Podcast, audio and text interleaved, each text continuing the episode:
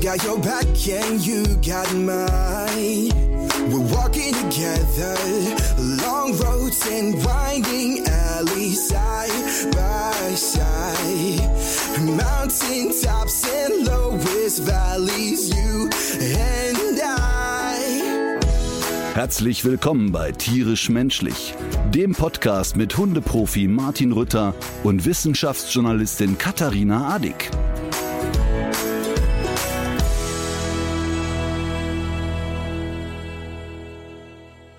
Und wenn das Trömmelchen geht, der Sturm mal parat und wir trecken durch die Stadt und jeder hätte gesagt, und jetzt du?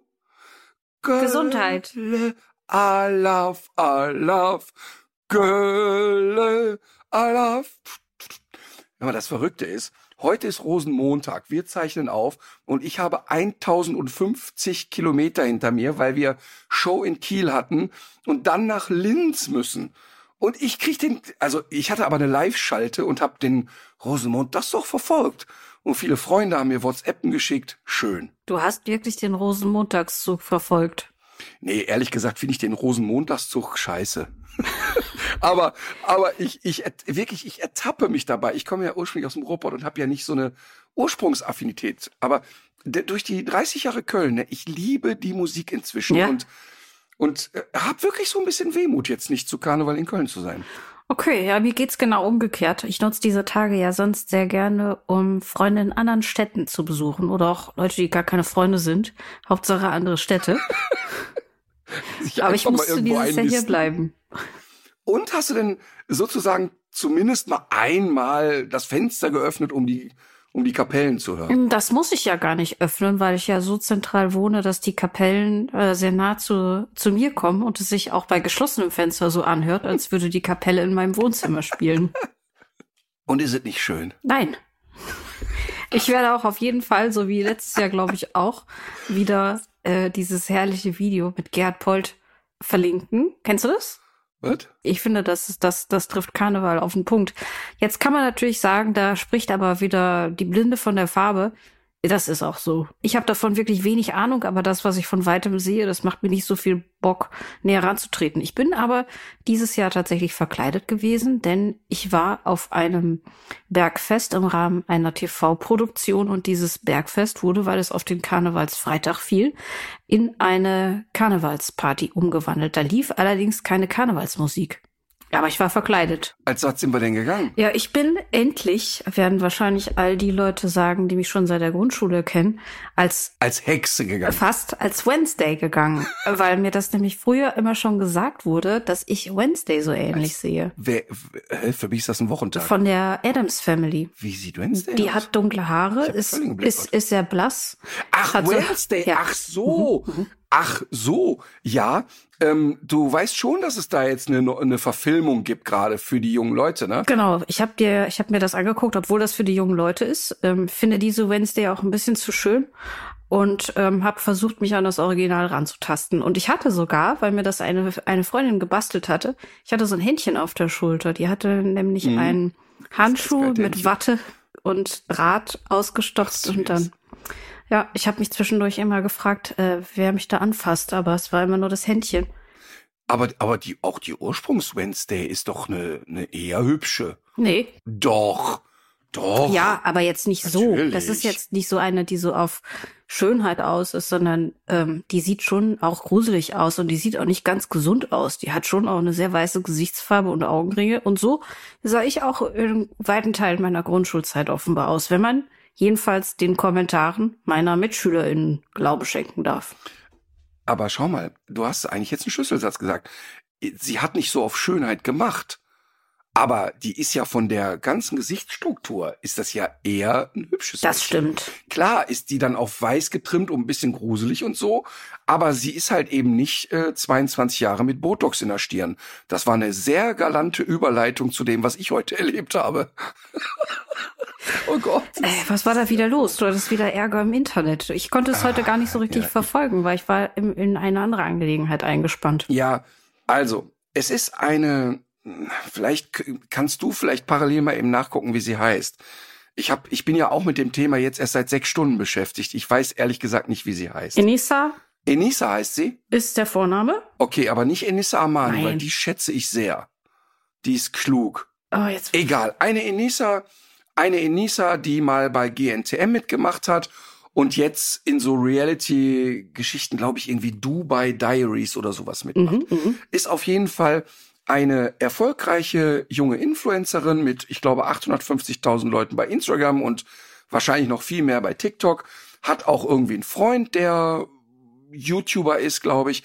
Auf jeden Fall lange Rede, kurzer Sinn, ich kannte die nicht. Soll ich dir eben sagen? Jetzt habe ich heute- Ich habe sie gerade Ja, komm, gefunden. sag's mir. Sie heißt Enisa Bukvic.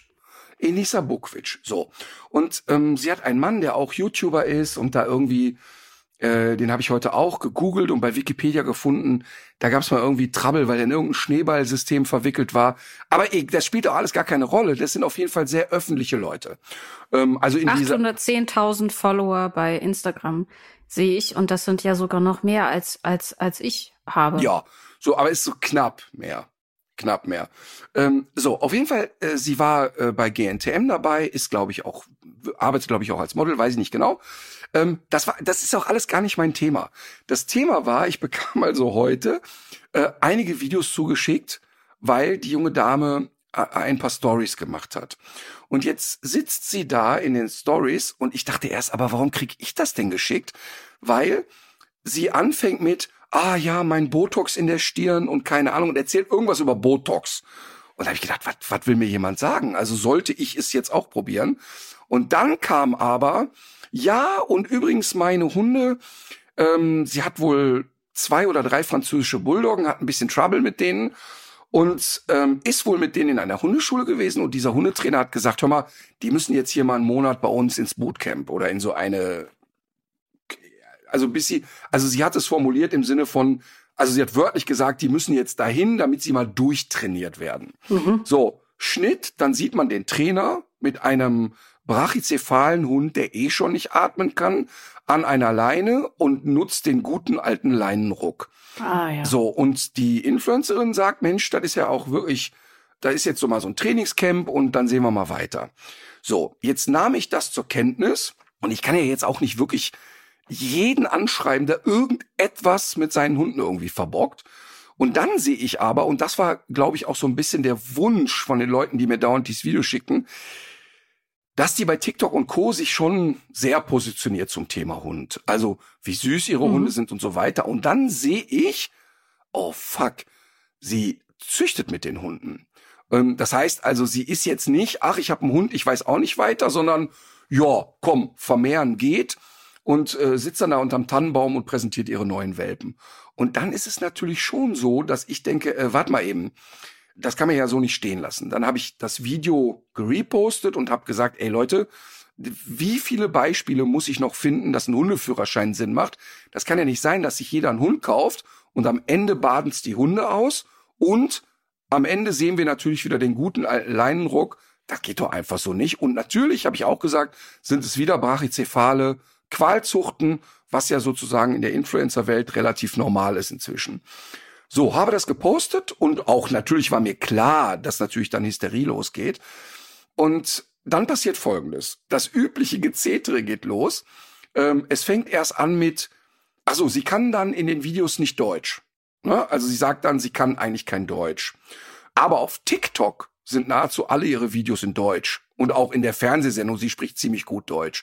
Aber ist auch wurscht. Sie, sie antwortet dann in Englisch und, und sagt dann, ja, da gibt's halt so einen Hundetrainer, der hat mir da geschrieben, wenn er doch an meinen Hunden interessiert wäre, hätte er mir doch eine persönliche Nachricht schicken können. Okay. Und einige von ihren Followern haben ja auch geschrieben, Mensch, das ist Mobbing, wie kann man denn sowas machen? Jetzt ist nur die Gedankenkette wie folgt. Sie postet, das und das ist mit den Hunden cool. Das sehen im Zweifel Millionen Menschen. Wenn ich ihr schreibe, sieht es eine Person, nämlich sie selber. Ja.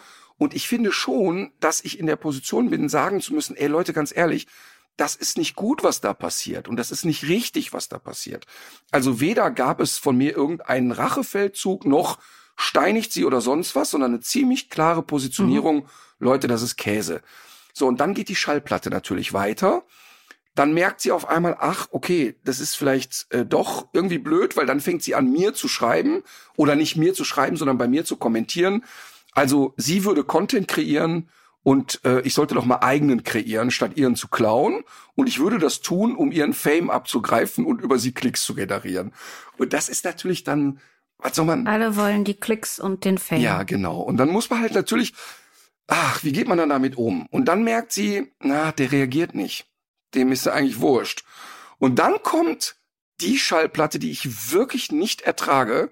Dann setzt sie sich hin und sagt, da ist ein mittelalter Mann, der äh, auf ein junges Mädchen losgeht und es zum Weinen bringt und die ganze Familie sei aufgelöst und das wäre also wirklich ganz schlimm und durch Mobbing sterben Menschen, spielt also die Schallplatte. Der alte weiße Mann ist auf das junge, erfolgreiche Mädchen losgegangen und äh, würde da sozusagen eine Hasswelle auf sie verbreiten. Und das ist wirklich eine sehr verzerrte Wahrnehmung und es ist wirklich falsch, einfach falsch. Und das ist das, was mich ein bisschen nervt. Ich werde es natürlich nicht weiter kommentieren. Ich habe schon, mhm. weil ich einfach ja auch es ist ja alles gesagt von meiner Seite. Ne? Ich habe also jetzt auch schon aus dem Auto wieder Videos gepostet, weil wir auf dem Weg nach Linz sind. Aber ich finde es eben sehr interessant, dass man sich in der Sekunde, wo man kritisiert wird, sofort die Wand aufbaut, der alte weiße Mann geht auf der junge Mädchen los. Und das ist natürlich eine absurde Schallplatte. Eine völlig absurde Schallplatte. Mhm ist auch wieder so eine Scheindebatte und so ein ähm, Scheinargument auch, was typisch ist für so eskalierende Social-Media-Streitigkeiten, die ja darauf ausgerichtet sind, eine bestimmte Eskalation herbeizuführen, weil auch das ja wieder Reichweite generiert. Ne? Ich weiß nicht, ob das jetzt in dem Fall dahinter gesteckt hat, aber das sind ja so die ähm, Gesetze der Algorithmen. Und dieses äh, Scheinargument äh, dass du jetzt äh, ein mittelalterweiser Mann bist, das ist ja wieder so dieses Ad hominem-Argument. Also da geht es nicht mehr um die Sache, es geht nicht mehr darum, was jemand gesagt hat, sondern es geht darum, also man verknüpft das dann mit persönlichen Eigenschaften oder Umständen und äh, versucht darüber dich anzugreifen. Aber es hat ja nichts mehr mit der Sache zu Aber tun. Aber interessant ist ja, interessant, und das finde ich eben, ich glaube ehrlich gesagt nicht, dass sie jetzt da sitzt und sagt, okay, die und die Sätze muss ich sagen, um einen Algorithmus zu bedienen. Das glaube ich nicht. Das weiß ich mhm. nicht, das ist aber mein Bauchgefühl. Ich glaube schon, dass sie irritiert war darüber, dass so etwas kritisiert wird, weil sie bisher ja natürlich in so einer kleinen, geschützten Bubble ist und sagt, ach, guck mal hier, meine französischen Bulldoggen.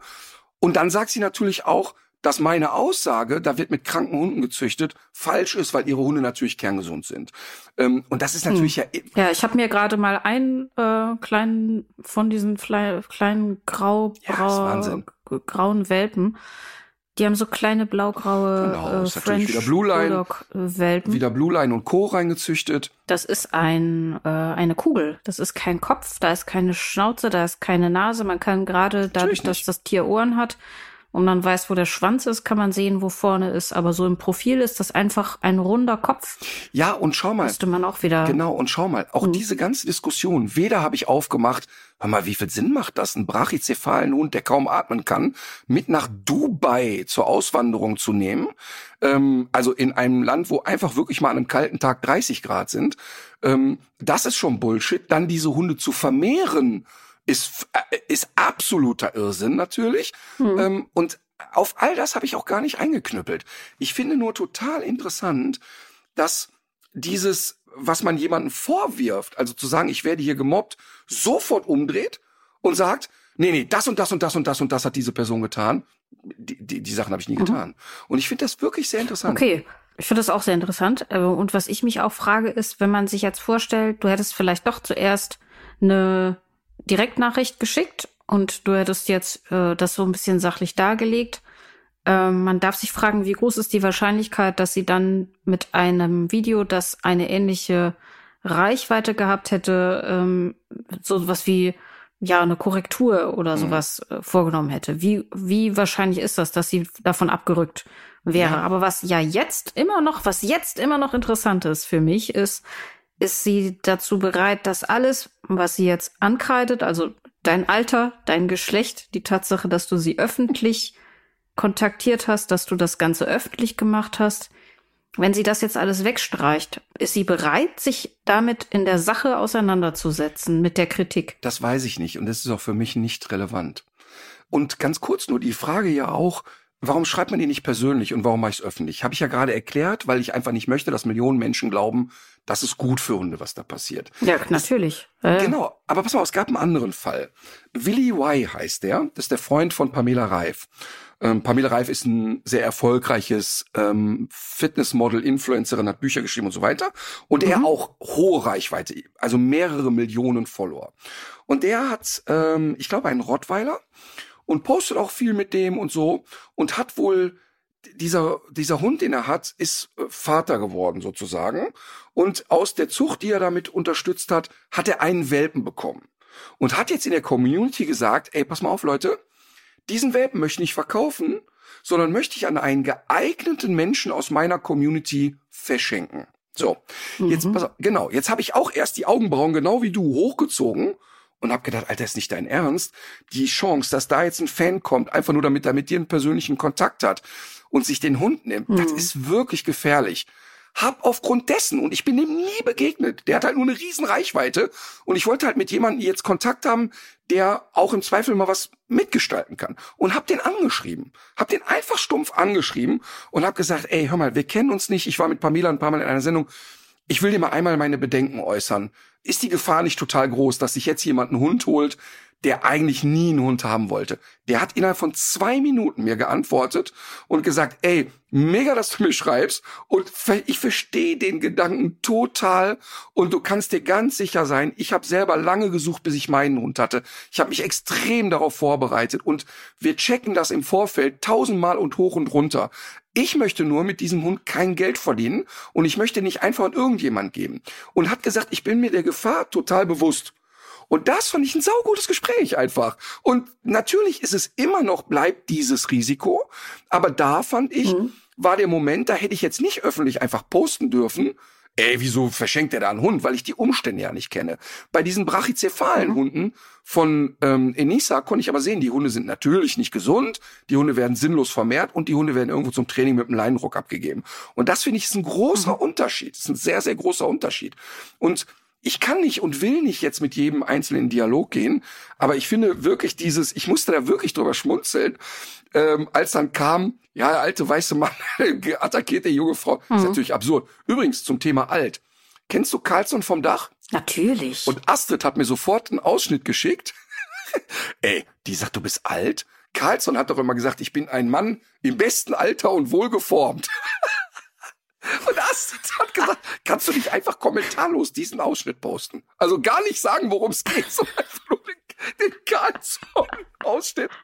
Der Gedanke ist natürlich auch wieder schön. Der ist äh, sehr, sehr gute Idee. Das passt eigentlich immer.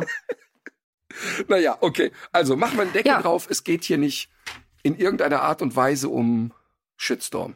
Nein, aber es ist ja schon auch immer, deswegen habe ich auch die Sache mit dem Scheinargument eben gesagt, das war jetzt nicht, jedenfalls nicht nur, um was Lateinisches zu sagen, sondern ja auch um irgendwie, es ist ja wieder so, es geht dann plötzlich nicht mehr um die Sache, sondern es werden so, es werden Scheinargumente benutzt, die von der eigentlichen Problematik ja total ablenken und auch überhaupt gar nicht sinnstiftend sind. Und wenn man der ganzen Sache jetzt noch mal etwas Sinnstiftendes abgewinnen möchte, dann ist das ja vielleicht schon auch noch mal der Hinweis. Wir haben ja auch schon öfter mal drüber geredet, aber jeder, der einen Hund hat, weiß ja, dass es nicht nur darauf ankommt, dass der weiß, was mit Sitz und Platz gemeint ist, sondern dass es ja vor allem um die Beziehung geht und um die Strukturen äh, und das Verhältnis zwischen diesem einen Menschen und seinem oder ihrem Hund.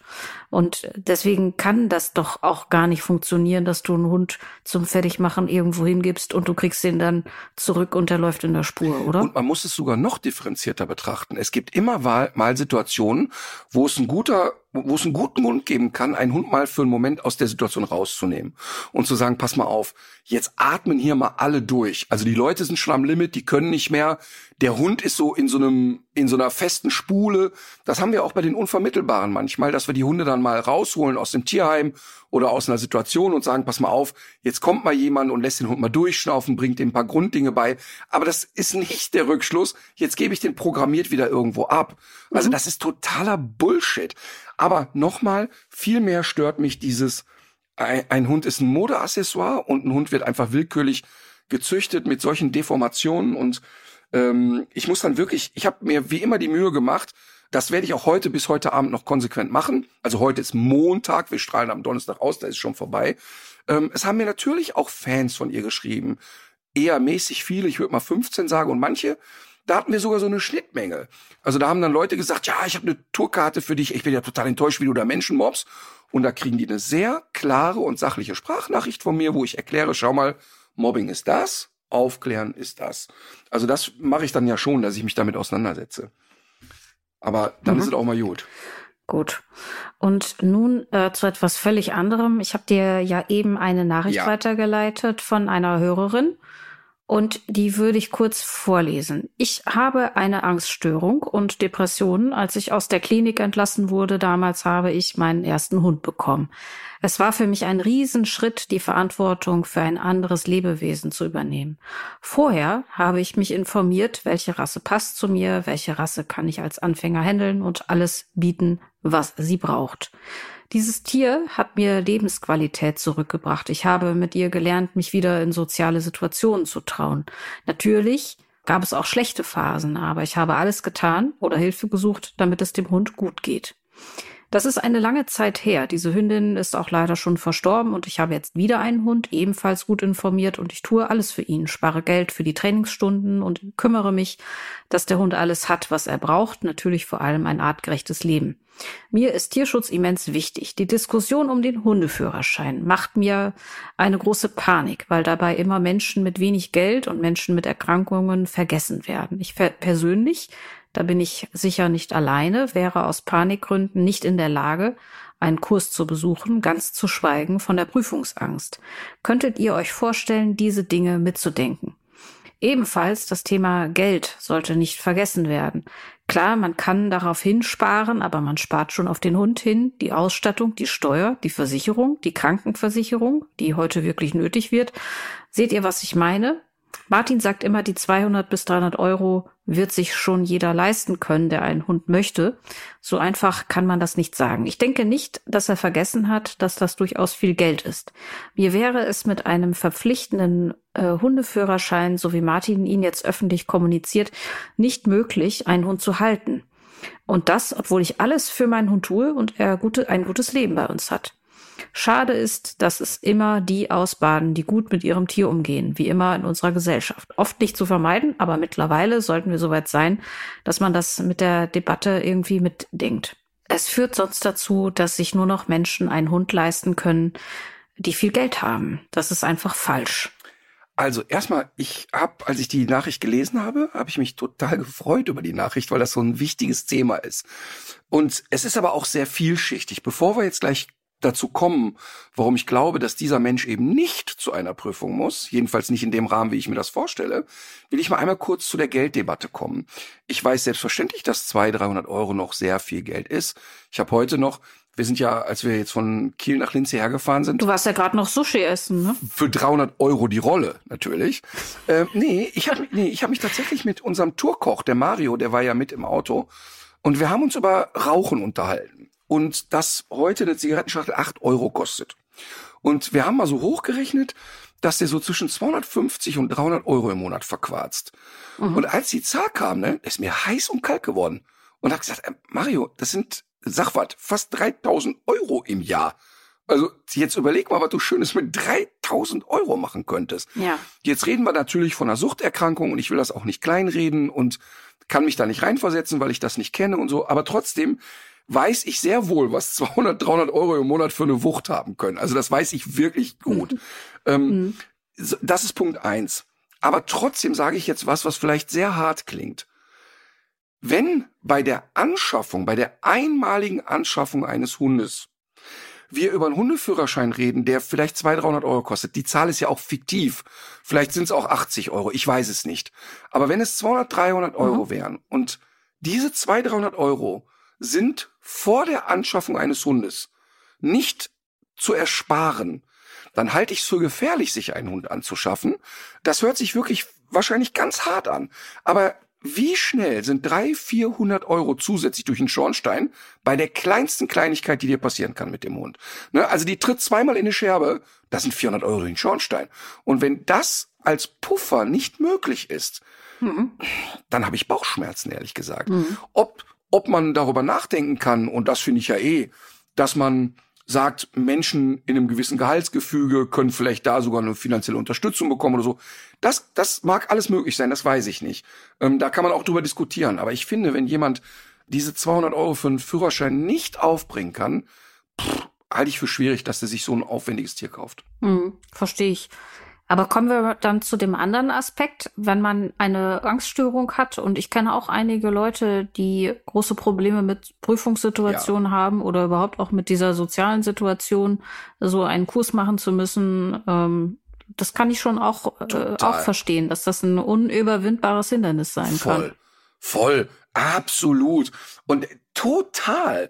Es schließt sich ein bisschen der Kreis zu dem, was ich in Kiel erlebt habe. Es kam beim Signieren ein junger Mann zu mir, ich hätte ihn jetzt mal so 19 geschätzt, und kam zu mir und hat mir einen Brief überreicht. Und dann kann ich dann die Briefe nehme ich ja immer an mich und sag, ey, gib mir Zeit, ich möchte das in Ruhe lesen. Ja, ja, sollst du auch. Und sagt zu mir, ähm, wir sind dann so ein bisschen zurückgegangen, haben kurz gequatscht und er sagt, du hast mir in einer wahnsinnig schwierigen Lebenszeit unglaublich viel Kraft gegeben, ohne dass du es weißt. Und deshalb habe ich dir den Brief geschrieben, ich möchte, dass du das weißt und vielleicht ist es für dich ein schönes Gefühl, es zu lesen. Und dann habe ich den Brief gelesen, heute auf der Autofahrt hierher. Und ich werde keinen Namen nennen und so weiter, aber der junge Mann hat mir äh, geschrieben, dass er eine sehr, sehr harte Zeit in der Schule hatte, saumäßig gemobbt wurde von Lehrern. Und zwar auf eine sehr derbe Art und Weise, weil er vielleicht an vielen Stellen nicht so ganz der Norm entspricht, wie Leute es gerne hätten. Mhm. Und er sagt, das war so hart, dass er sich wirklich jeden Morgen also kaum in die Schule getraut hat und es ganz, ganz schlimm war und wollte dann mit Ach und Krach so unbedingt den Hauptschulabschluss schaffen, um es irgendwie hinter sich zu bringen.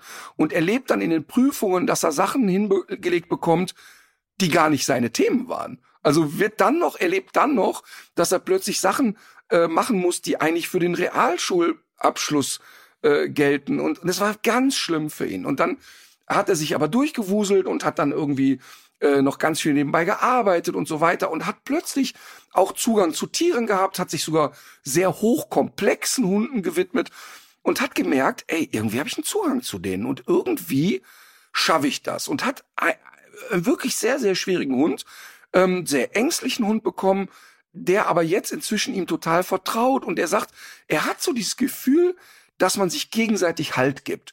Und es war so rührend, mhm. dieser Brief war so schön.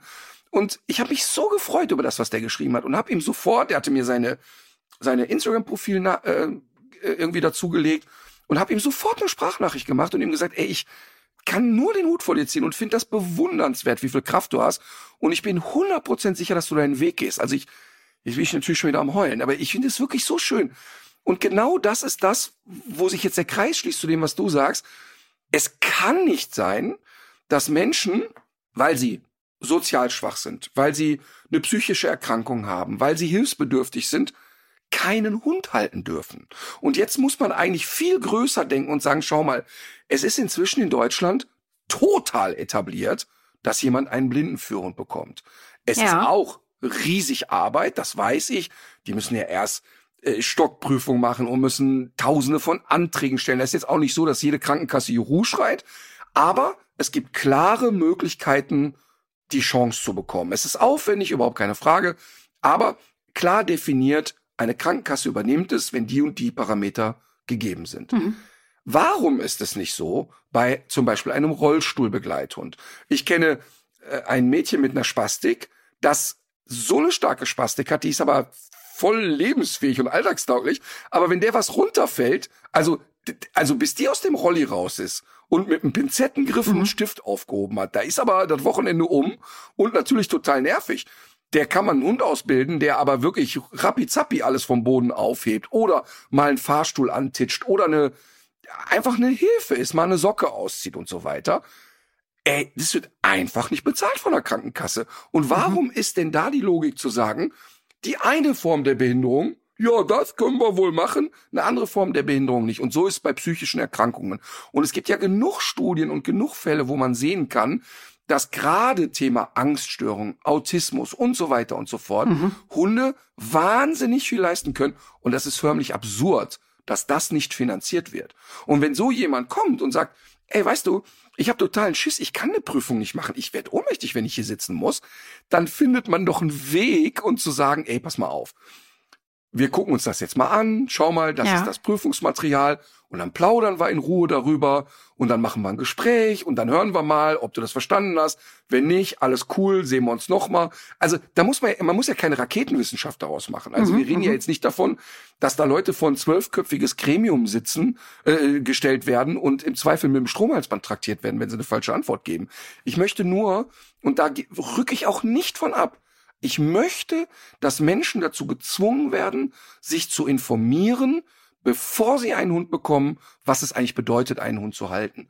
Und das ist für mich unerlässlich. Und da muss man natürlich auch hemdsärmlich sein und sagen, Menschen, die ein besonderes Leben haben oder eine besondere Einschränkung haben, da, da muss man natürlich auch Ausnahmen machen, ist ja logisch. Ja, aber das wäre natürlich cool, wenn man das so über die Krankenkasse machen könnte. Das wäre ja eine Win-Win-Win-Situation. Es müssten ja dann auch im Zweifel gar nicht immer so diese super ausgebildeten Nein, Hunde sein, sondern das, gar nicht. das reicht ja, wenn es ein Hund ist. Ja, total. Also jetzt gerade von, also jetzt die junge Frau mit der Spastik, also da wär, also da reden wir jetzt davon, ne? Der, da packt man einen schönen, guten, äh, wunderbar sozialisierten Golden Retriever oder einen Labby oder Pudel daneben und sagt, pass mal auf, der findet einfach geil, alles aufzuheben und alles anzutatschen, was du dem zeigst. Da reden wir davon, sechs Monate Training, dann ist der Drops gelutscht. Also wir reden ja nicht davon, dass der ein Leben retten soll, sondern dass der eine echt praxisnahe Alltagshilfe sein soll. Und das ist wirklich, ich reg mich so darüber auf, weil, weil ich das auch so unfair finde und weil ich wirklich ja, also tausend Beispiele nennen kann, wo ich erlebt habe, wie Menschen aufblühen. Also guck mal, der Assistenzhund, da ist ja ganz oft noch nicht mal nur die Leistung, dass der assistiert im Sinne von ich hebe was auf, sondern er ist ja oft Türöffner in die Gesellschaft, weil Ja. Viele Menschen haben eine riesengroße Hemmung, einen Behinderten anzusprechen, mit dem ins Gespräch zu kommen, den zu integrieren und der Hund ist immer Transportmittel und Türöffner im wahrsten Sinne des Wortes. Und alleine deshalb ist es für mich absurd, dass Krankenkassen das nicht finanzieren. Das ist, das ist peinlich. So ist es. Ich habe noch was, ich habe gute Nachrichten. Äh, Wie mir gerade auffällt, vieles aus der Vogelwelt. Es ist, es hat 20, 20 Jahre gedauert, bis es endlich zu einem Verbot von Bleimunition in Feuchtgebieten kam. Der NABU hat dafür gekämpft, äh, der NABU-Dachverband BirdLife. Und 20 Jahre lang haben sich Lobbyisten gesperrt und geweigert und jetzt ist dieses Verbot eingetreten. Also Kannst du mir das äh, mal es kurz erklären? Ich habe es gar nicht verstanden.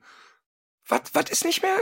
Bleischrot. Also wenn ähm, Jäger in Feuchtgebiete gehen, um dort insbesondere Wasservögel zu jagen, nutzen sie ja gerne Schrot. Denn so eine Ente Okay. ist ja ein bewegliches Ziel und mit der Schrotladung hat man äh, gute Trefferquoten. Und Blei, äh, Schrot hat eben Flugeigenschaften, die man seit ich weiß nicht wie vielen Jahrzehnten kennt und mit denen man da offenbar gerne arbeitet, hatte aber auch zur Folge, dass Jäger und Jägerinnen die Feuchtgebiete in der EU mit jährlich 4000 bis 5000 Tonnen Bleischrot verunreinigen. Und äh, das hat natürlich äh, große äh, Probleme für Wasservögel, die jetzt nicht nur unmittelbar vom Bleischrot getroffen werden. Das ist natürlich auch ein Problem für den Wasservogel. Aber es kommt ja dann auch oft vor, dass so ein Tier runterfällt oder dass man daneben schießt und dadurch nehmen eben auch Tiere dieses, diese Munition selbst auf oder ähm, Greifvögel schnappen sich so ein Tier, das eben geschossen, aber nicht gefunden wurde. Und ähm, das ist, ich weiß gar nicht, es, es gibt eine Hochrechnung vom NABU. Da heißt es, mit diesem Gesetz werden jedes Jahr eine Million Wasservögel gerettet, die in der EU an Bleivergiftung durch Jagdmunition sterben. Wahnsinn, oder? Was für Zahlen? 4.000, 5.000 Tonnen hast du gesagt, Blei? Oder 4.000, 5.000 Kilo? äh, nee, nee, 4000 bis 5000 Tonnen. Ist unfassbar. Man kann sich Unfassbar. das- man kann Eine sich das Million gar nicht Vögel, vorstellen. die, die nicht quasi erschossen wurden, sondern die an den Folgen von Blei, was da rumliegt, äh, sterben. Mhm.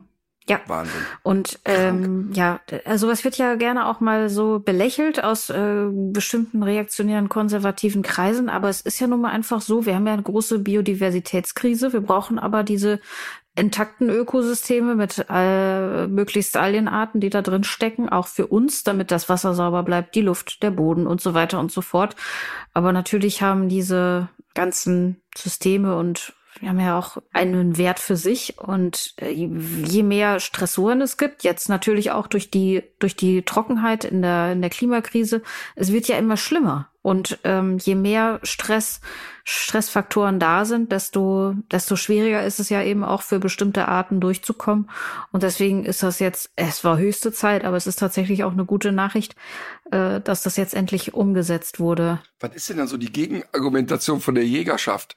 Dann stirbt die Schrotindustrie ähm, oder was? Ich meine, ich meine, dass es war, äh, dass man, dass man da eben besonders gut äh, weiß, wie die Flugeigenschaften sind, wie die Trefferquote ist. Ich könnte mir sogar, ich meine, mich erinnern zu können, dass damit auch mit dem mit dem Tierwohl argumentiert wurde, dass man da sicher weiß, dass das Tier auch getroffen wird oder dass es nicht irgendwie andere Streueigenschaften hat, aber das ja. muss ich jetzt wirklich unter Vorbehalt sagen. Ja. Hier bin ich auf dünnem ja, Eis unterwegs. Das weiß ich nicht genau. Eine Jagen ist ja. grundsätzlich eine große Sache fürs Tierwohl. Übrigens, ich wurde von einem Vogel angegriffen. Und zwar von einer Amsel auf meinem eigenen Balkon. Was heißt denn angegriffen? Es heißt genau das, was ich sage. Das ist noch, das ist noch nicht mal eine Übertreibung. Ich hätte gar nicht gedacht, dass Amseln zu so etwas in der Lage sind. Also ich habe einen Meisenknödel ähm, oh. auf, auf meinem äh, an meinem Balkon hängen. Daran ist erstmal Aber nichts Schlechtes. wenn du an anderer Leute essen gehst, dann ist doch klar, dass die Amsel denkt, guck mal, die frisst mir wieder das Abendessen weg. Haben ja, es war so. Es war so. Die, Me die Amsel an sich ist ja gar kein Vogel, der äh, sich an so einen Meisenknödel hängt, sondern die braucht Sonst ja immer. Das ist ja ein Amselknödel. Richtig. Die äh, Amsel braucht irgendwie so eine Art ähm, also ich muss irgendwo sitzen, um da dran zu kommen. Und die Amsel hat immer auf dem Blumentopf gesessen und den Meisenknödel von unten angefressen. Das ging aber natürlich nur bis zu einem gewissen Punkt, weil das was mit der begrenzt war durch die Länge der Amsel selbst. Und dann habe ich gesehen, die hatte das jetzt schon so weit ausgehöhlt, dass ich den einfach ein bisschen tiefer hängen wollte, damit die daran weiterfressen kann. Im Zuge dessen ist mir allerdings aufgefallen, und deswegen halte ich auch nicht mehr so viel von diesen Riesenknödeln, dass der an einer Stelle schon leicht angegammelt war. Und äh, das birgt natürlich Gefahren für die Vogelwelt. Und deswegen wollte ich dieses Teil aus dem Verkehr ziehen. Und in dem Moment kam die Amsel aber angeflogen. ist mir also so richtig an den Kopf geflogen. Die hat mich richtig angegriffen. Ernsthaft? So mit, ja. Äh, mit Körperkontakt auch? Mit Körperkontakt und lautem äh, Piepen. Also da gab es jetzt kein, keine zwei Meinungen, was diese Amsel vorhatte. Und ich finde, ich finde das mutig, weil was kann sie denn gedacht haben, was sie mit ihrem Vogelkörper gegen mich ausrichten kann? Aber hast du noch nie gesehen, wenn so ein Chihuahua auf einen Rottweiler losgeht? Das ist doch auch manchmal ja, doch. irgendwie so. Und kann es vielleicht ja. sein, dass du morgens, war das morgens? Es war samstags äh, vormittags, würde ich mal sagen, ja. Dass die Haare vielleicht noch nicht zurecht gemacht werden und sie dachte, sie flöge in ein Nest? Ja, das ist wohl sicher so gewesen, dass die Haare nicht zurecht waren. Aber die, äh, also wer auf diese Art in ein Nest fliegt, der der kann noch nicht lange Vogel sein. Also das, äh, das halte ich für unplausibel. Und es gibt aber noch so eine interessante Vogelgeschichte, wo du schon danach fragst.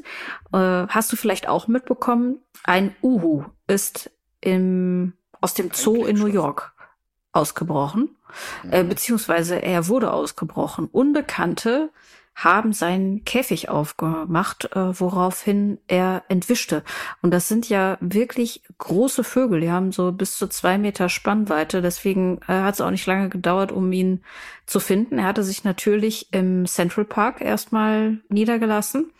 Und man hatte wirklich den, den Vorsatz, ihn da wieder einzusammeln. Und seine Pfleger haben auch versucht, ihn mit Uhu-Geräuschen und Futter anzulocken. Aber der Uhu ist den nicht auf den Leim gegangen, sondern hat sich im Gegenteil, obwohl er schon so lange in Gefangenschaft war, äh, angewöhnt, die dortigen Ratten einfach zu jagen und zu fressen. Und jetzt sieht man. Win-win, ja, oder? Absolut. Also, die haben jetzt davon, also, der darf da jetzt bleiben.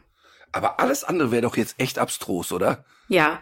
Ja, man kann ja, ich weiß nicht, es kann ja irgendwie tausend Gründe haben, warum man so denkt, die, die wollen ihn schon im Auge behalten, aber es geht ihm gut und bei Uhus ist das wohl auch nicht so, dass die unbedingt einen zweiten Uhu brauchen, sondern sogar eher gar nicht. Also es scheint wirklich eine gute Idee zu sein. Aber was du für ein wunderbares Wortspiel gemacht hast. Nämlich? Dem Uhu auf den Leim gegangen. Oh ja, stimmt. Merkst du? Boah. Ja, ne, gar nicht schlecht, ne? Ja. Naja, also sagen wir mal so, ich finde das ja, wie soll ich sagen? Ich war ja früher öfter im Zoo, als die Kinder noch klein waren, ne? Und die Kinder hatten ja wirklich ähm, eine Zeit lang so echt so, wir wollen den Kölner Zoo, wir wollen den Kölner Zoo. Aber in erster Linie, weil es da einen echt guten Spielplatz gab. Mhm. Und ich war wirklich immer, also es gab, es gibt ja so Tiere, dann steht man da und sagt, ja, okay, mein Gott, vielleicht sitzen die hier zurecht, weiß ich nicht, ne? Oder die du meinst, weil die, äh, weil die böse waren. Nein. Weil die einsitzen? Es gibt Nein, ja, es gibt ja, nein. es gibt so einen, Austra so einen österreichischen Kollegen von dir, der dachte das als Kind, dass die, dass die Tiere alle einsitzen, weil sie, weil sie irgendwas auf dem Kerbholz haben. Und er meinte, dass er dann aufgrund dessen natürlich nochmal mit ganz anderen Augen als Kind durch den Zoo gegangen ist, weil er sich so vorgestellt hat, ah, was hat denn wohl das Chamäleon gemacht? Warum sitzt es hier? Wie viel hat's? Wie viele Jahre nein. hat's noch? Nein, zu Recht, da sitzen war flapsige Formulierung für, ähm, vielleicht ist es für diese Tierart okay oder so, ne? Ähm, also weil ich es eben auch äh, vielleicht manchmal auch überhaupt nicht beurteilen kann. Aber es gab immer so ähm, Gehege, wo ich auch den Kindern gegenüber niemals verbergen konnte, wie traurig mich das macht oder wie schlimm Ja. ich es finde. Und natürlich klar bei den ganzen Raubkatzen, bei ähm, also im Kölner Zoo ja nicht, aber in vielen Zoos gibt's ja noch Wölfe und so, ne? Aber eben auch bei den ganzen Vogelarten, wo ich dann da buh, vor der Voliere ständig gehe, Leute, das können wir nicht ernst meinen, das können wir einfach nicht ernst meinen. Und da finde ich es immer ganz krass. Und wenn du überlegst, so ein Greifvogel, der ja auch so was sehr Majestätisches haben kann, ne? Mhm. dass der dann am allerbesten noch mit so einer Schnur am Bein auf so einem Holzflock sitzt. Boah, heftig, irgendwie echt heftig. Ich Es stell's mir ähm, auch, ich stell's mir auch für den Uhu wirklich, also es muss ja, es muss ja wirklich, damit hat er doch wahrscheinlich auch nicht mehr gerechnet in seinem Leben. Nee. Nee. Und dann der Central nicht. Park, der ist riesig groß. Der ist riesig groß und der muss dann natürlich aufpassen, dass der nicht von Baseball spielenden Kindern getroffen wird. Das hätte auch, das wäre auch wieder ein Klassiker, ne? Die Kids spielen Ja. Baseball, erste Tag den Uhu umgeschossen. Plopp. Ja. Ich habe etwas mitgebracht und zwar äh, aus unserer letzten Folge. Wir hatten ja diesen, wie ich finde, sehr schönen Abend im Brauhaus Sünde im Walfisch. Ich fand das wirklich sehr nett. Wie, ich wollte gerade sagen, wir haben ja noch gar nicht darüber geredet. Das ist eigentlich spektakulär. Übrigens, diese Folge, die wir ja auch online gestellt haben, also Folge 101, große Begeisterung bei den Leuten. Also ich habe Ja? wirklich, ja, auch für die, also für die, für die, also nicht nur von den Leuten, die da waren, die hatten ja eh alle Spaß wie Bolle. Ähm, aber auch für die Folge habe ich echt viele Zuschriften bekommen, fanden die Leute sehr, sehr schön. Also auch das Gemisch der Gäste, die wir hatten, dass es auch so lang ging und fanden alle einen gelungenen Abend und hat natürlich wieder zur Folge gehabt, wann kommt die Podcast-Tour? Also ich muss wirklich dazu sagen, mir hat das großen Spaß gemacht und ich habe mich auch noch mal sehr darüber gefreut über so einige Hörerinnen und Hörer, die mich hinterher oder so zwischendurch auch noch mal angesprochen haben. Da haben sich noch äh, für mich auch sehr interessante und nette Gespräche ergeben über Themen, die ich selber auch noch gar nicht so auf dem Zettel hatte und ähm, ich bin da richtig, ja, also ich bin da richtig beseelt, bin ich nach Hause gefahren. Ach, schön. Da freue ich mich. Finde ich total schön. Marlene war auch ganz ähm, aufgedreht noch, weil sie hat mir hinterher erzählt, ich war so nervös. Ich habe die ersten zwei Minuten richtig gezittert, hat sie gesagt. Das hat sie Und mir auch erzählt, aber das Aber hat es- bei mir ja hat- überhaupt nicht angemerkt. Null. Ich saß Nee. neben ihr. Ich habe wohl gemerkt, die hat mal so zwei, drei rote Flecken am Hals. Aber letztlich hat die es gemacht wie ein altes Zirkuspony, das nie etwas anderes getan hätte. Das muss Ich ich, fand's auch ganz sagen. krass und ich muss ehrlich sagen, natürlich ist man als Vater und so, guckt man immer durch die rosa Brille. Aber ich war echt sehr gerührt und ich war sehr stolz auf sie, muss ich wirklich sagen. Also auch, Ja. weil sie, das ist ja eine komplexe Situation für sie. Also ne, nicht nur, dass da 100 Leute sitzen, sondern dann weiß die, ja, der Vater sitzt daneben und dann äh, besteht ja auch die Gefahr, dass so ein pubertierender Mensch vielleicht mal übertreibt und vielleicht ähm, aus der Unsicherheit heraus zu viele flapsige Sprüche macht oder Mhm. ähm, mal den Faden verliert und so. Und ich fand, dass sie das wirklich sehr gut gemacht hat und fand auch total gut, wie sie selber danach damit umgegangen ist. Und sie war sehr quatscherig so und hat doch ganz viel im Auto erzählt, aber hatte jetzt auch nicht den Impuls zu sagen, okay, ähm, wann kommt bei Instagram der blaue Haken? Und mhm. ähm, wann geht's jetzt in die Öffentlichkeit? Sondern das war für sie jetzt genau wie die letzten Male, als sie bei uns war im Podcast, war das ein schönes Erlebnis und sie war hat gerne über die Sachen geredet, die sie geredet, über die sie geredet hat.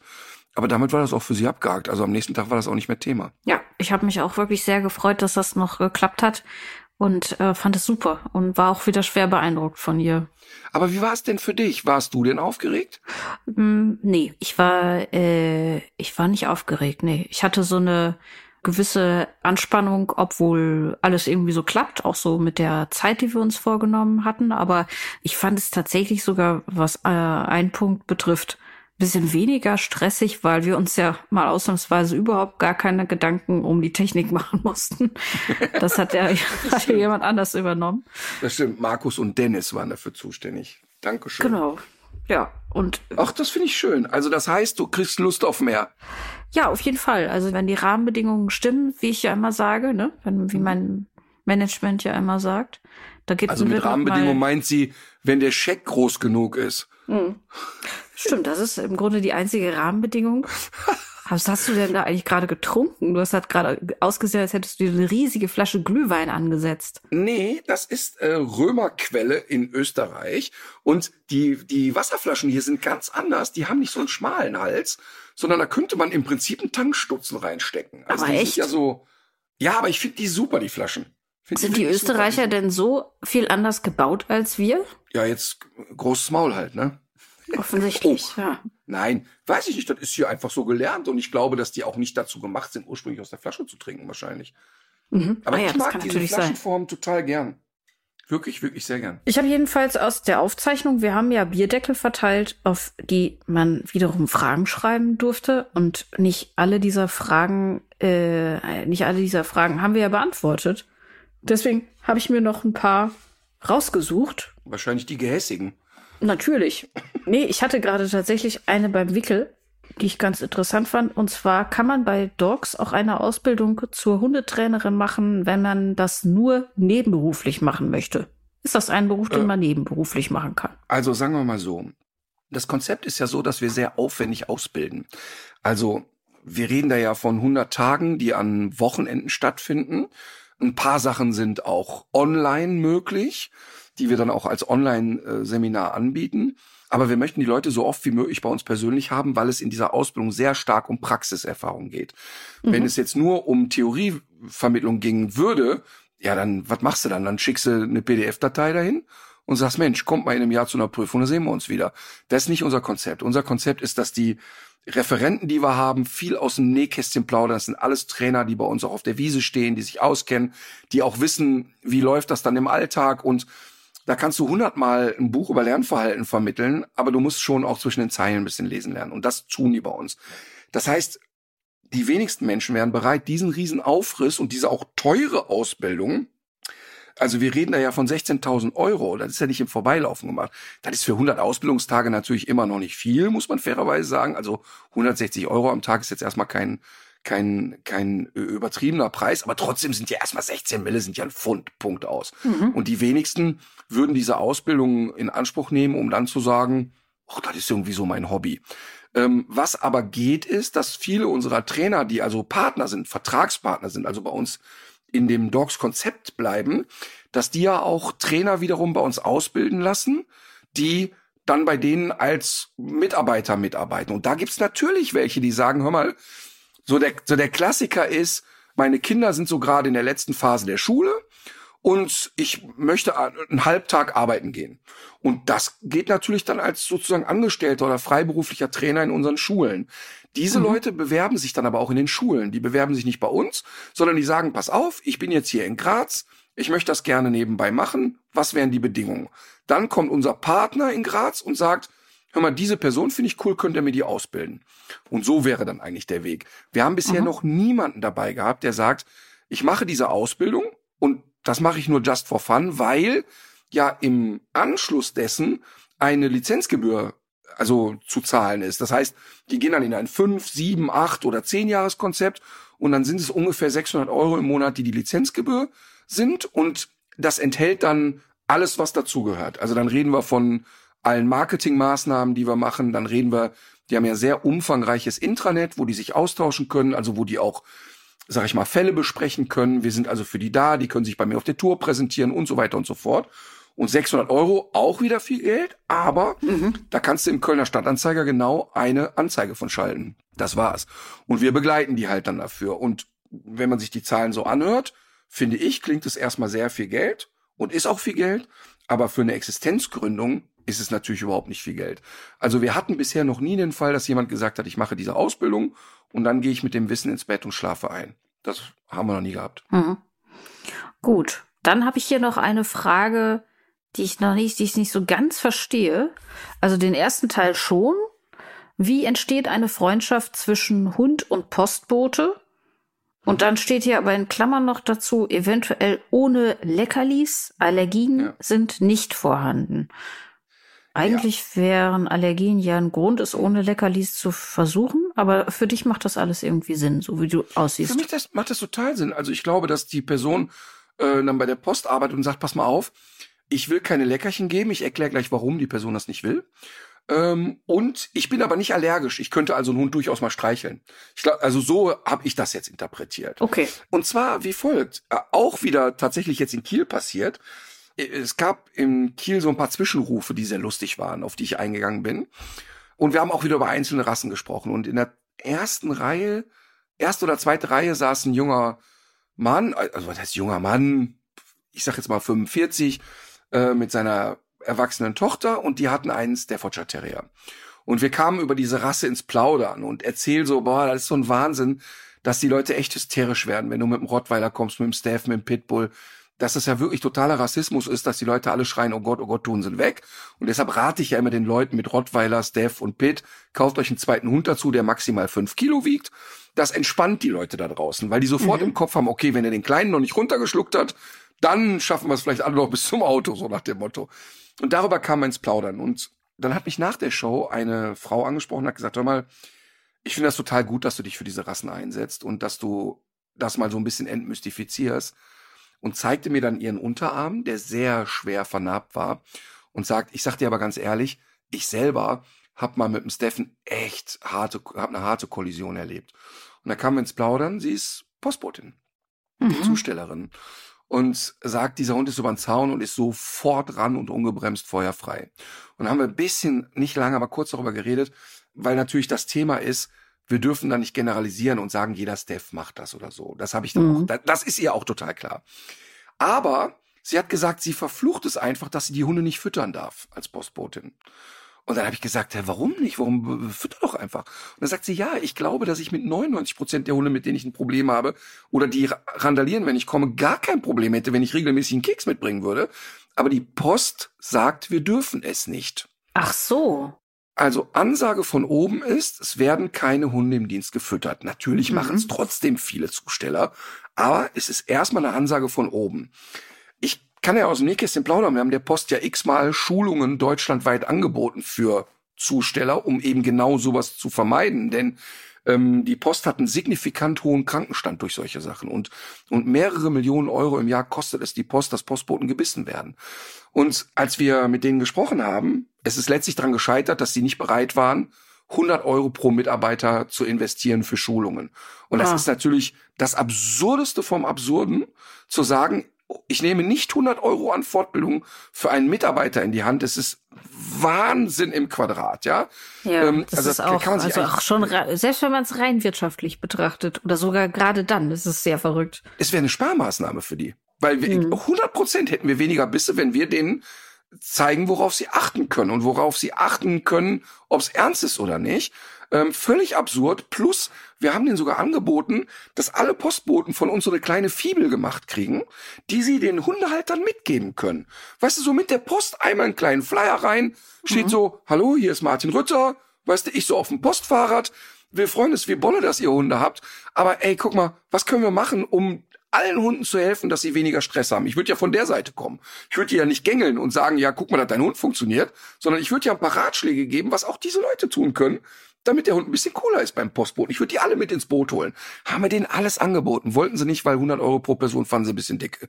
So, auf jeden Fall lange Rede, kurzer Sinn. Ein Thema war aber extrem ausgeprägt, als wir gesagt haben, pass auf, und wir gucken, dass wir irgendeinen Futtermittelsponsor finden, weil eine Sache ist echt wichtig, dass die Postboten auch mal einen Hund füttern dürfen.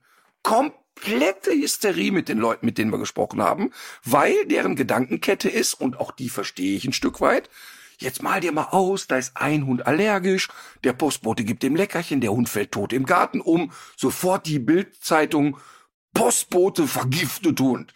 Ja, na mhm. klar, natürlich, rein theoretisch kann das passieren. Ne? Mhm. Aber ich finde es doch ein bisschen unverhältnismäßig zu sagen, ja, dann lassen wir halt die Postboten schreddern. Und mhm. weißt du, und auch da finden wir doch garantiert einen coolen Futtermittelhersteller, der sagt, ey, Ihr habt hier fünf Sorten.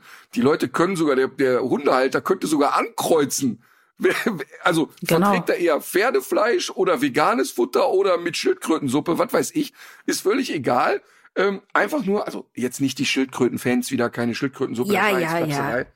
Ähm, aber ähm, das im Grunde klar ist, wir könnten sogar solche Sachen regeln. Und, und das ist wirklich abstrus. Wenn mhm. aber, um die Frage zu beantworten, der Hund gut sozialisiert ist, können die natürlich auch mal absteigen und ein bisschen kuscheln mit dem Hund. Aber das sind ja nicht die Hunde, die ein tendenzielles Problem machen, sondern das sind eher ja. die skeptischen Hunde, die übermäßig territorial veranlagten Hunde oder, oder, oder. Also mhm, mhm. nochmal, DHL, Deutsche Post, UPS, wer auch immer, meldet euch. Übrigens, weißt du, was wir denen auch vorgeschlagen haben? Das ist ja echt eine sensationelle Idee. Wir haben denen vorgeschlagen, dass wir nur für die Zusteller der Deutschen Post eine Open-Air-Veranstaltung machen mit 50.000 Zustellern, die alle in den Klamotten da stehen und machen denen noch einen geilen Imagefilm. Was meinst du? Das wäre das, ich schwöre dir, inklusive Tagesschau wäre diese Veranstaltung in jeder, äh, in jeder Zeitung, in jedem Fernsehen, die würden sogar noch ein geiles Marketing-Tool kriegen. Und jetzt überleg mal, 50.000 Leute wir Sachen, sagen, wir machen den Tag des Hundes, die werden überall geschult, die kriegen Materialien mit und dann mündet das in einer Abendshow und alle haben Spaß und kriegen noch ein Brezel in die Hand. Wäre doch geil. Und wenn ich so ein Unternehmen wäre, ne, wo, die, die, wo ja wirklich Milch und Honig fließt, das nicht hm. in die Mitarbeiter zu investieren, ist schon fast absurd. Tja, so, DHL, so nehmt es, nehmt es als Bewerbungsaudio. Äh, genau.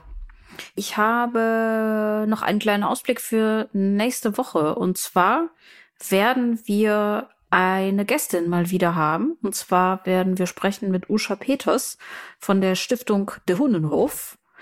Gnadenhof für Tiere, die äh, die eine oder andere vielleicht schon kennen aus äh, der Sendung Die Unvermittelbaren. Auf diesem Hof finden Hunde mit Behinderungen oder Verhaltensauffälligkeiten, aber auch Katzen, Schafe, Puten, Hühner, also sogenannte Nutztiere, ein äh, zweites Zuhause und der Hundehof ist aber so, wie ich es verstanden habe, auch deutlich mehr als ein Gnadenhof, weil man dort ja auch versucht, möglichst viele Mensch-Tier-Gespanne auch zusammenzuhalten, etwa durch Beratung Voll. oder ja, du kannst, ja. Du, du weißt das ja viel besser. Was, was, äh, was kannst du darüber noch sagen? Ja, total. Also wir hatten ja einen solchen Fall, wo ein Hund, der nicht mehr selber laufen konnte, also die Vorderbeine noch voll intakt, aber hinten ein Rolli brauchte und irgendwie haben wir auch niemanden für den gefunden. Und der Hundenhof hat gesagt, ey, wir haben so eine tolle Patenfamilie hier. Die können den nicht zu Hause aufnehmen, aber die kommen jeden Tag her, die trainieren, die spielen. Und der bleibt bei uns. Der ist hier gut integriert. Der, auch wenn er den Rolli abhat, äh, hops der ja auch durch die Gegend und ist hier mit anderen Hunden kompatibel. Also solche Sachen leisten die auch. Ist natürlich ein hoher finanzieller Aufwand. Und ich freue mich extrem, dass wir diese Gästin haben. Sehr schön. Dann möchte ich noch gerne die Gelegenheit nutzen. Wir haben ja, als, als das Erdbeben in der Türkei, in Syrien gewesen ist, hatten wir unsere aktuelle Folge ja bereits aufgezeichnet. Und ja. wir haben dann ja, wir haben dann ja, also du hast ja bei deinen, deinen Social Media Accounts hast du ja noch einen Spendenaufruf geteilt im Rahmen unserer Podcast-Folge. Wir haben in der letzten Folge auch kurz drüber gesprochen. Jetzt hat es nochmal ein Nachbeben ge gegeben und es ist ja auch nicht jede Region gleichermaßen äh, versorgt, was jetzt Suchdienste, äh, humanitäre Hilfe und so weiter betrifft. Und da würden wir einfach noch mal zwei Spenden-Links, weil das ist das einzige, womit man gerade helfen kann, noch mal verlinken. Das ähm, sind zum Beispiel die White Helmets. Das ist eine syrische Zivilschutzorganisation, privat von Freiwilligen, die jetzt nicht nur in der Zeit des Erdbebens dort helfen, sondern die schon seit 2013 im Bürgerkrieg in Syrien in den Teilen äh, des Landes, die jetzt nicht von der Regierung kontrolliert werden, einfach nach Leuten suchen, die verschüttet sind, die mhm. den Opfern des Krieges da helfen und die können es richtig gut brauchen. Ja, und dann habe ich aber noch einen anderen Tipp in ganz anderer Angelegenheit, in eigener aber, Sache. Entschuldige, ganz kurz, ja. du hast gesagt, in zwei Einrichtungen geben wir. Genau. Und, äh, also die White Helmets und was ist das andere? Äh, das zweite ist die Organisation, also ist ja, heißt da einfach Deutschland hilft. Das ist ein Spendenlink, der verschiedene, mh, verschiedene Organisationen zusammenfasst.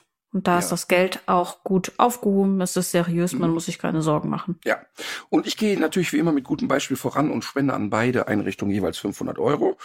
Und ähm, wow. möchte noch mal kurz betonen, dass es wichtig ist. Ich weiß, das ist so eine boah, ich verstehe es auch. Weißt du, ja, ich will was für den Tierschutz spenden. Ich will äh, für die Toni Kroos Stiftung. Ich habe, äh, ich, Ukraine ist mhm. Krieg und so weiter. Ich verstehe das alles. Ich verstehe es auch total. Und trotzdem ist es wichtig, dass wir darauf hinweisen und jeder ja. muss sich da frei fühlen und, und jeder Cent zählt da auch einfach und wer was spenden kann, es ist toll und wer nicht, der wird auch irgendwie eine andere Unterstützung leisten können, ist ja ganz klar. So ist es. Mein zweiter Tipp, da kommt sozusagen mal was zurück, äh, und zwar von den Rundfunkgebühren, von den Zwangsgebühren.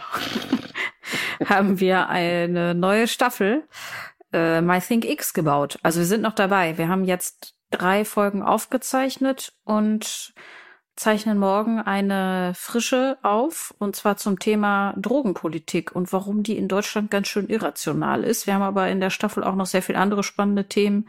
Endometriose, das dürften viele Hörerinnen zumindest kennen und möglicherweise äh, dann eben auch was Neues erfahren und äh, viele andere Themen mehr, mit denen werde ich hier in den nächsten Wochen äh, dir noch ein bisschen auf den Wecker gehen.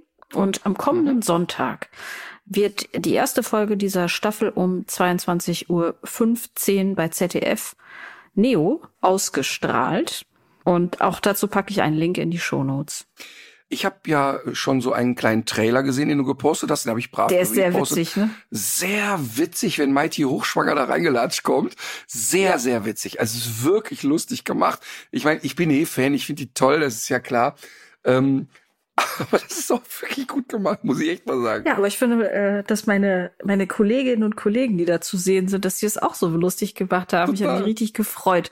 Und Voll. es ist, es gibt, es gibt, wir machen noch eine Sendung über Natürlichkeitsverklärung. Das hört sich erstmal ein bisschen bescheuert an. Wir haben auch schon öfter mal über das Thema geredet, aber man neigt ja dazu, ähm, Dinge, die in der Natur so sind, als sozusagen einen, einen Sollzustand anzunehmen. Also alles, was Natur ist, ist gut, ist sanft, ist richtig. Und ähm, warum das oft nicht so durchdacht ist und äh, eigentlich schon in der Grundannahme falsch, das äh, finde ich kommt in dieser Sendung auch sehr gut raus. Und da haben wir eine unglaublich witzige Matz drin. Da freue ich mich jeden Tag drüber. Okay. Meine Empfehlung ist tatsächlich, es startet dieses Wochenende Samstag ähm, packen wir aber auch einen Link rein und nochmal die genauen Zeiten. Die neue Staffel von Die Pferdeprofis. Und ich finde das deshalb so spannend und freue mich da total drauf, weil die Karten nochmal ganz neu gemischt wurden. Also Bernd Hackel und ähm, Katja Schnabel, die in der letzten Staffeln ähm, die Protagonisten waren, äh, wenden sich anderen Projekten zu. Und wir haben drei neue Pferdeprofis. Mhm. Und ich verrate nicht zu viel. Gegensätzlicher können, ich sag mal, Menschen kaum noch sein. Und ich, ich will wirklich gar nicht sagen, wer dabei ist, aber es sind ein paar, auch in der, in der Pferdeszene sind die alle drei natürlich total bekannt. Aber da ist eine dabei, eine Dame, die echt ein Popstar ist, muss man wirklich sagen.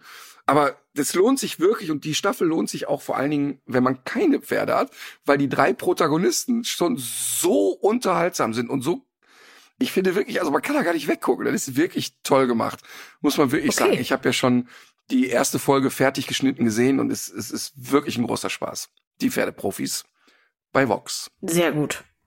Dabei fällt mir ein, eine Frage habe ich noch. Was macht eigentlich äh, Manny? Oder heißt der Manfred? Nein, wie heißt dieses Pony nochmal? Mini Money. Mini Money, genau. Mini Money, seines Zeichens äh, sehr, sehr kleines Pferd. Sch- Ist ich Mini Shetty, glaube ich. Ähm, hat aber jetzt einen äh, Kumpel dazu gekriegt. Die Mutter ist jetzt, ja, das ist ja das Beknackte. Die Mutter ist jetzt da ein bisschen abgesondert worden, weil sie wohl auch schon wieder trächtig war, als sie geliefert wurde. Hm. Ähm, also völlig beknackt. Aber Mini Money brauchte einen Gefährten, hat den auch, ist auch so ein Zwerg. Ähm, ist wirklich sehr, sehr lustig, wenn die beiden da unterwegs sind. Aber die sind gut drauf, so, ne? Also die knabbern sich an, die mögen sich. Ich glaube, das läuft ganz gut. Mhm. Stehen aber jetzt wieder fest am Rosenhof, ne? Also sind täglich zu bestaunen. Also wenn du Lust Ah, hast, sehr gut. kannst du gerne kommen und eine Mini-Möhre füttern. Ja, also ich von muss Bonduell. Die kleine, Irgendwann, irgendwann muss ich den mal persönlich treffen, auf jeden Fall. bitte. So, da kommt äh, meine Musikempfehlung. Ich hatte ja hier schon mal von Annenmai Kantereit das Lied Tommy empfohlen, bin ich mir relativ sicher. Ähm, falls nicht, mache ich es nochmal so nebenbei. Ähm, bei dem Lied geht es darum, dass Menschen, die in Köln aufgewachsen sind, selbst wenn sie nach der Schule, nach dem Studium, nach der Ausbildung flügge werden und wegziehen, Mhm. in dem Moment, wo sie selber Kinder bekommen, wollen oder haben, sofort wieder zurück nach Köln kommen, weil sie einfach wollen, dass diese Kinder auch in Köln aufwachsen. Und dieses Lied ist, das kann man wirklich nur verstehen, wenn man hier lebt, so rührend, dass ich wirklich jetzt mich schon beim Erzählen wieder konzentrieren muss. Und, und wenn dann eine meiner Töchter dieses Lied mitsingt, den Refrain mitsingt, da brechen bei mir alle Dämme. Also, an Mai Kanterei sollte ich das noch nicht empfohlen haben, dann das Lied Tommy. Ich meine, wir hätten es aber auf der Liste. Ich möchte aber von An Mai Kanterei aber eigentlich das Lied Drei Tage am Meer empfehlen. Mhm. Schwupp. Gut. Ich empfehle auch ein Lied, packe es auf unsere Playlist. Brotmesser und Popcornpfote, was mich auch an Köln erinnert. Allerdings jetzt auf eine ganz andere Art. Und zwar Kommt was mit Kotze. tatsächlich. Nein, ehrlich. Weil man muss dazu sagen, das, also das muss man echt sagen. Also in der Karnevalszeit, ich möchte wirklich jeden Menschen, der bei der Stadtverwaltung Reinigung arbeitet, Mhm, den möchte ich knutschen und drücken und Danke sagen. Denn das, was da für ein Scheißmüll entsteht beim Karneval, ist schon krass. Ja. Und äh, nicht nur die ganzen Scherben, die da rumfliegen, der ganze Karnevalsmistmüll, ähm, aber auch echt vollgekotzte Straßen. Das kann man wirklich Mhm. nicht anders sagen. Ja. Also danke an alle Menschen, die da für die Reinigung zuständig sind. Jetzt kommt ein Kotzelied. Ähm, die Band ähm, heißt Vomit Heat. Ähm, und das Lied, das Lied heißt I'm Over You. Oh Mann, oh Mann, oh Mann. Ja, guck mal, weißt du, du, äh, du, für dich, du spürst den Lokalpatriotismus und die Verbundenheit mit Köln eben bei diesem Lied und, und ich muss eben bei diesem anderen Lied an Köln denken. Was, wer will denn da richten? Was jetzt besser ist? Was, was falsch? Was ist richtig? Es gibt beim Kölner Karnevalszug, also beim Rosenmontagszug, gibt's immer einen, ich, ich glaube, die nennen den Zugführer oder Zugvorwegfahrer, keine Ahnung.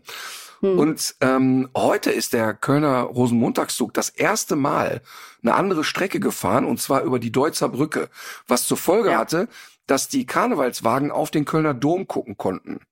Und der erste Wagen, da ist der sozusagen der Hauptorganisator. Der stand Mhm. da, hat auf seinem Wagen gestanden, hat auf den Dom geguckt und geweint. Ja, das ist die Schwülstigkeit, für die der kölsche Lokalpatriotismus bekannt ist im ganzen Land. Aber weißt du ehrlich, ich finde das, ich finde, ich muss auch wirklich darüber lachen und ich kann auch nicht ernst bleiben. Ich kann auch kein, also Karnevalssitzungen, das ist für mich der allerletzte Scheiß. Aber Mhm. ich mag einfach, ich mag die Musik, ich mag wirklich, das ist auch keine Flachs, ich mag die Kölner Karnevalsmusik und da gibt's auch viele echt tiefsinnige Lieder dabei, das ist nicht nur Umtata, aber ich muss auch lachen bei dem Gedanken, dass der da steht, aber ich befürchte, mir könnte es auch passieren.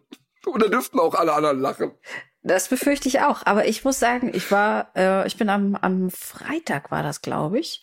Oder Samstagabend bin ich, nee, am Samstagabend bin ich auch in der KVB gewesen. Das hatte ich mir vorher nicht so gut überlegt. Also ich bin mit den, Nee. mit der, mit der Straßenbahn gefahren. Und ich war auch kurz so ein bisschen gerührt, weil da waren irgendwie so ein paar so Gruppen von so 14, 15-Jährigen, ähm, die sich untereinander nicht kannten. Und oft ist das ja auch so, wenn sich die, diese Gruppen so in dem Alter treffen, dann ist das ja auch nicht immer nur freundlich. Man möchte sich so ein bisschen mhm. gegenseitig. Aber die haben auf so eine nette Art ihren äh, fiesen Schnaps untereinander geteilt und waren, es war irgendwie so eine nette Stimmung in, so. in der Bahn. Da war, so. war ich auch ein bisschen gerührt. Siehste? Siehste? Ja.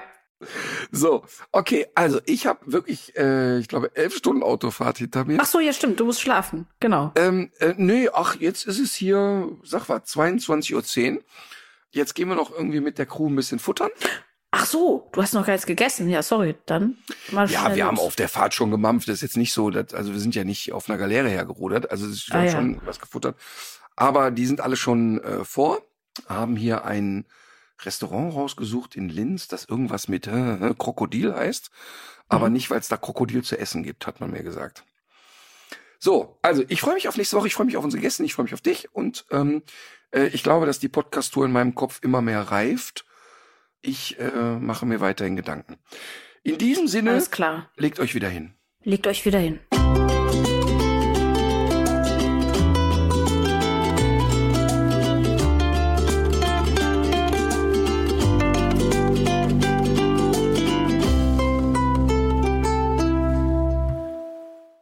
Dieser Podcast ist eine Produktion der Audio Alliance.